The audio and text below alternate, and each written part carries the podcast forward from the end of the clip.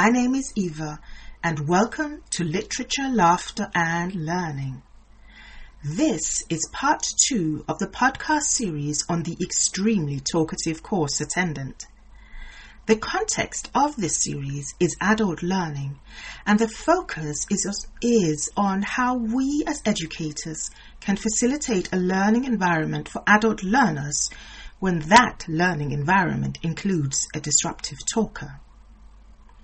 I have had a focus on professionals, but I think the problem might be recognized by educators in all spheres of ad- adult learning and who deliver educational programs to students and course attendants. If you have not already done so, I would encourage you to listen to part one of this series, as this is a direct continuation of that talk. So happy listening. So, on yesterday's podcast, I talked about the what, as in what is disruptive talking, and the who, as in who are the disruptive talkers.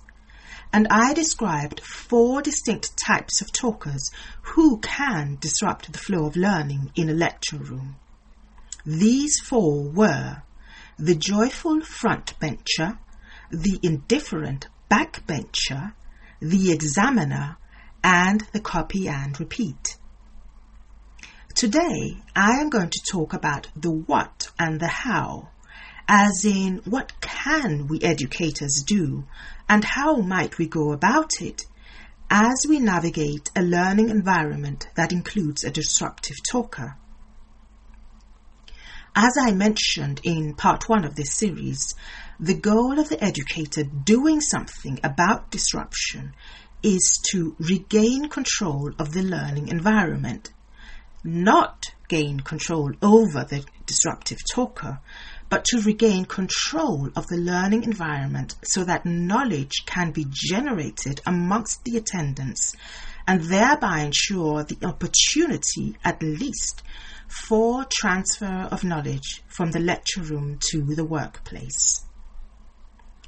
This means that the educator must decide on a course of action. Not doing anything will in itself enhance the disruption. So, inspired by the great theorists of learning such as Dewey, Lewin, and others, I have selected four actions that are useful to activate when the learning environment includes a disruptive talker. These four actions are number one, keeping the structure, number two, using the group's dynamics, number three, being transparent, and number four, showing the disruptive talker that they have been seen and understood without them having to be heard. To return to the first action, the one that I called keeping the structure, this is an action that helps in many circumstances, including dealing with a disruptive talker. I am myself a proponent of the mantra, be over prepared and under structured, which simply means that I strive to be very well prepared on the subject matter that I am delivering a course on and all its many variations. I do this in order to be flexible on the actual day of the course. However, I fall back to agreed upon contracts between myself and the course attendants if I feel that I am losing control of the learning environment, as it can happen when a disruptive talker starts steering the course away from the intended learning goals. In that case, or in such a scenario, I will simply take a timeout and verbally revise the contract, as I call it, you might call it the agreements that you and the course attendants verbally uh, agreed upon at the start of the course. So I will verbally say, all right, let's just recap. I am going to deliver the best learning I know how. I am going to answer your questions, and if I don't understand what you're saying, I will simply ask you. I am going to pause for breaks every 45 minutes, and so on and so forth. I will simply revise what we agreed upon. I will then strictly keep to it. Sometimes, if I have a co-educator or there is an attendant present that I know very well, I will ask them to be a mediator with the sole task of keeping a strict eye on whose turn it is to speak as the attendants raise their hands to pose a question. Now, this is a great way of preventing verbal battles about who has the right to say something and when. And it also reduces disruptive induced anxiety, not least in the educator. This action, keeping the structure, especially helps the joyful frontbencher and the indifferent backbencher as it reminds them that they are still part of a group who have agreed upon something in common. Not surprisingly, this action, keeping the structure, is closely aligned with the second action, that of using the group's dynamics. Now, within the first half hour of a course, an educator will usually get the lay of the land with the group of attendants assembled in the lecture room or the classroom. As an educator, you will gauge whether the attendants are smiling. Were they smiling as they entered the room? Did they greet each other? Did they greet the educator? I also usually try to look for who has, as I call it, the best group empathetic vibes, which is just a way of saying who seems to be the one looking out for everyone else and who seems to hardly notice that anyone else is present. As you, as an educator, start facilitating the learning and start the course, these different traits will become even more visible you will be able to see who is it who always answers questions or at least tries to. But you will also be able to gauge who is it who seems to uh, receive a great deal of acknowledgement for their comments, who is very brief in their questions, and who extrapolates at length. And how does the group actually deal with that?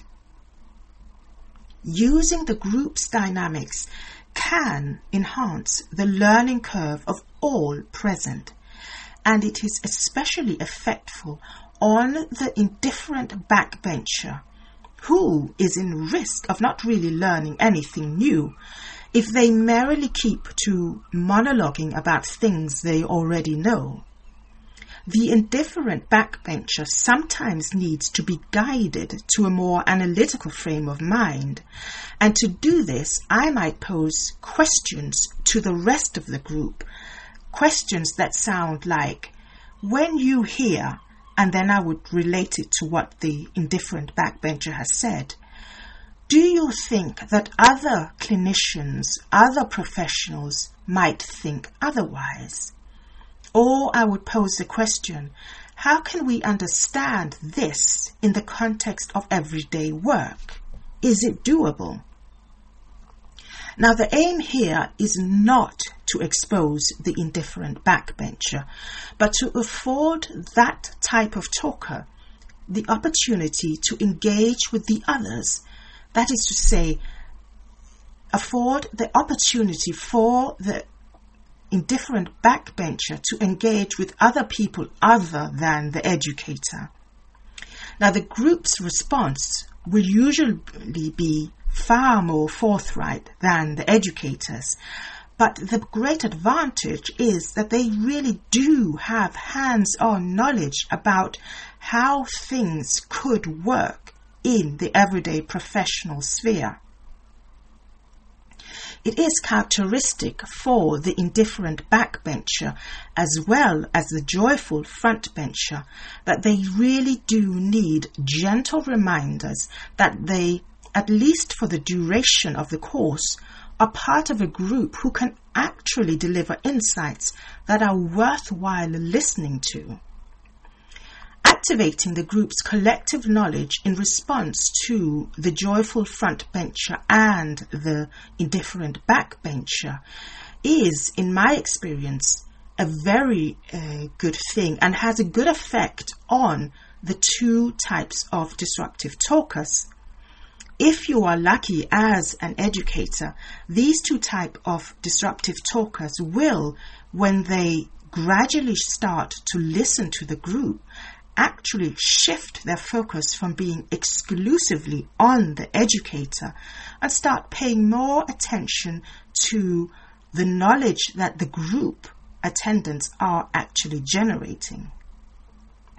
This can actually reduce the quantity of time that the joyful frontbencher and the indifferent backbencher spend on, well, talking disruptively. This, however, is rarely the scenario for the examiner whose focus on the educator and on examining the educator is very difficult to shift. The action of being transparent works far more effectively here. My experience is that transparency works well if you first put on your detective cap and then target your answer to what you think is at play. So I might sometimes ask the examiner, I am a little uncertain as to whether it is the source material you'd like to know more about, or is it the empirical evidence that you wish to discuss? When and if I do answer the examiner, I try to give a very factual ex- response. But if the questions just keep on coming, I might add Thank you for all your questions. I would really like to answer them. However, I do have a bag of knowledge that I have planned to unpack in the time allotted to me, so I am going to stop for now. If you are interested, you can mail me your additional questions and I will answer them after the course. Of course, one has to be true to one's word then and actually answer these questions but it has been my experience that they are far more moderated in written form than they are verbally. Now, this action of being transparent resembles keeping the structure, but whereas revising the structure, that is to say, when I take a time out and revise the agree the agreements I have made with the course attendants, that is an approach that appeals to the emotional rapport that you have already developed with the group. Being transparent lends itself to a far more factual framework that highlights clarity, but it can decrease the appeal to emotions, which is fine for those attendants who might find dealing with emotions in the lecture room as difficult. In this way, when you are being transparent, the ground is choked up, but it can be done without hostility and without an appeal to emotions. The more factual approach can also be effective with that type of disruptive talker that I in part one called the copy and repeat. As stated in part one of this series, this is a person who might actually be learning as they are talking, as they are repeating everything you as an educator have just said, as they try to find logistical categories in their head. Now, this of course is a very positive thing, but everyone else in the lecture room is doing it too. They are just doing it silently. Now, the copy and repeat talker uh, stands in contrast to the indifferent backbencher, who you might remember needed guidance towards a more analytical perspective. The copy and repeat talker is analyzing out loud, so what they might need is support in reaching meaningful conclusions. In such scenarios, I again ask the group questions that might sound like this. When you hear this, and then I repeat what the copy and repeat talker has actually just repeated, I will then say, how could one reach a conclusion that is meaningful? How could one envision a solution? Or I will say, how could one solve this in everyday practice? When I ask these questions to the other attendants, I purposefully ask the group to reflect on how it could be understood in their own context, not in the context of the copy and repeat disruptive talker. This I do so that the copy and repeat disruptive talker actually has to wait and listen to other perspectives that they themselves have not been thinking about.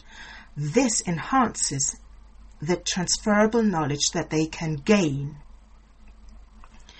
So while the joyful front bencher and the indifferent back bencher, as I said before, need to be reminded that there is learning to be had through generating knowledge within uh, the talk of the other attendants, the copy and repeat talker needs the educator's support in being integrated to the group and to be seen as a valuable contributor. To be seen is a core component of the last action. That is the one of showing the disruptive talker that they have been seen and understood without them having to be heard. Now, regardless of whether the individual course attendant is an active person, is a great talker, is a disruptive talker, or a silent participant, they are, as we are as educators, out to um, get one thing, and that is we all have a need, we have an urge to be seen, heard, and understood by our fellow human beings. And my claim would be that this urge lives in the disrupt, disruptive talker just as it lives in all of us. But if we as educators seek to simply ignore them as they once again raise their hand to pose a question and disrupt the flow of learning, if we simply ignore them, then the disruptive talker might feel that the only way they can be seen and heard is to increase the volume. So they might stop raising their hand and start interrupting, or they might find themselves asking more and more questions.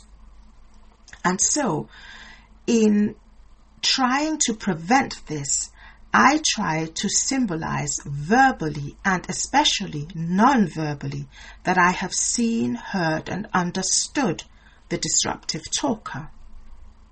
Now, one might be wary of having eye contact with the disruptive talker.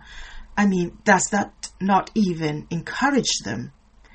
But it has been my experience that it can have a calming effect to have eye contact with the disruptive talker, as indeed it has a, a calming effect on all of us. I have a lot of eye contact with course attendants in general, also with the disruptive talker, especially if I am returning to a subject that the disruptive talker was interested in. This shows that I actually heard them and it reassures the disruptive talker that they don't need to repeat what they have already said. But the disruptive talker will invariably ask a question, and when they do, I might add comments such as, Yes, thank you for that question. I saw that you reacted when I said this, this, and this. Or I might say, Oh, yes, I did see you writing that down. All this is done to put into words, I see you, I understand you, even without you having to talk and to be heard. Now, this approach works best if you have already developed some rapport with this pers- person. So, this approach is, of course, variable, but when it does work, it is one of my favorite actions and approaches, and I often put it to use, especially with the indifferent backbencher and the examiner. So I am nearing the end of this talk about the disruptive talker in the lecture room. And in rounding off, it is always worth asking the question well, what do we know now that we did not know before? I started this podcast talking about the what and characterizing four distinct types of disruptive talkers. I have talked about the joyful frontbencher, the indifferent backbencher, the examiner, and the copy and repeat, and have explored why they can be dis- defined as disruptive to the flow of learning. Today, I have talked at great length, I will have to admit that, about the how. That is, how can we use the knowledge of knowing who they are to finding out what to do? And this has led to an examination of four particular and specific actions that can prove efficient when navigating the learning environment that is being disrupted by a persistent talker. And these four actions have been number one, keeping the structure, number two, using the group's dynamics, number three, being transparent, and number four, showing the disruptive talker that they have been seen and understood without them having to be heard. It is quite evident, I think, that the burden of leadership and responsibility of changing or steering the flow of learning towards the intended goals lies with the educator. I myself can often feel tempted to quickly fix what I perceive as a problem. But luckily, at heart, I am a proponent of investigating possible reasons for the behavior or the actions that I'm seeing before fixing whatever it is I think is wrong. So if I were to recommend anything, I would say be a detective before deciding on a course of action. And when you do decide on a course of action, there are many well tried solutions to pick from. These two talks, this one and part one, have been an examination of those kind of solutions that I have tried and have had good results with. As I stated in the beginning, I have based a lot of my talk on my own and my colleagues' experiences, but I have also been inspired by theorists like Dewey, as I mentioned, but there's also Eduard Lindeman on his work on adult learning, there's Bion's work on groups, and others. And so I would only encourage you to seek them out if you wish to know a, a lot more about adult learning. I really hope you have found this useful.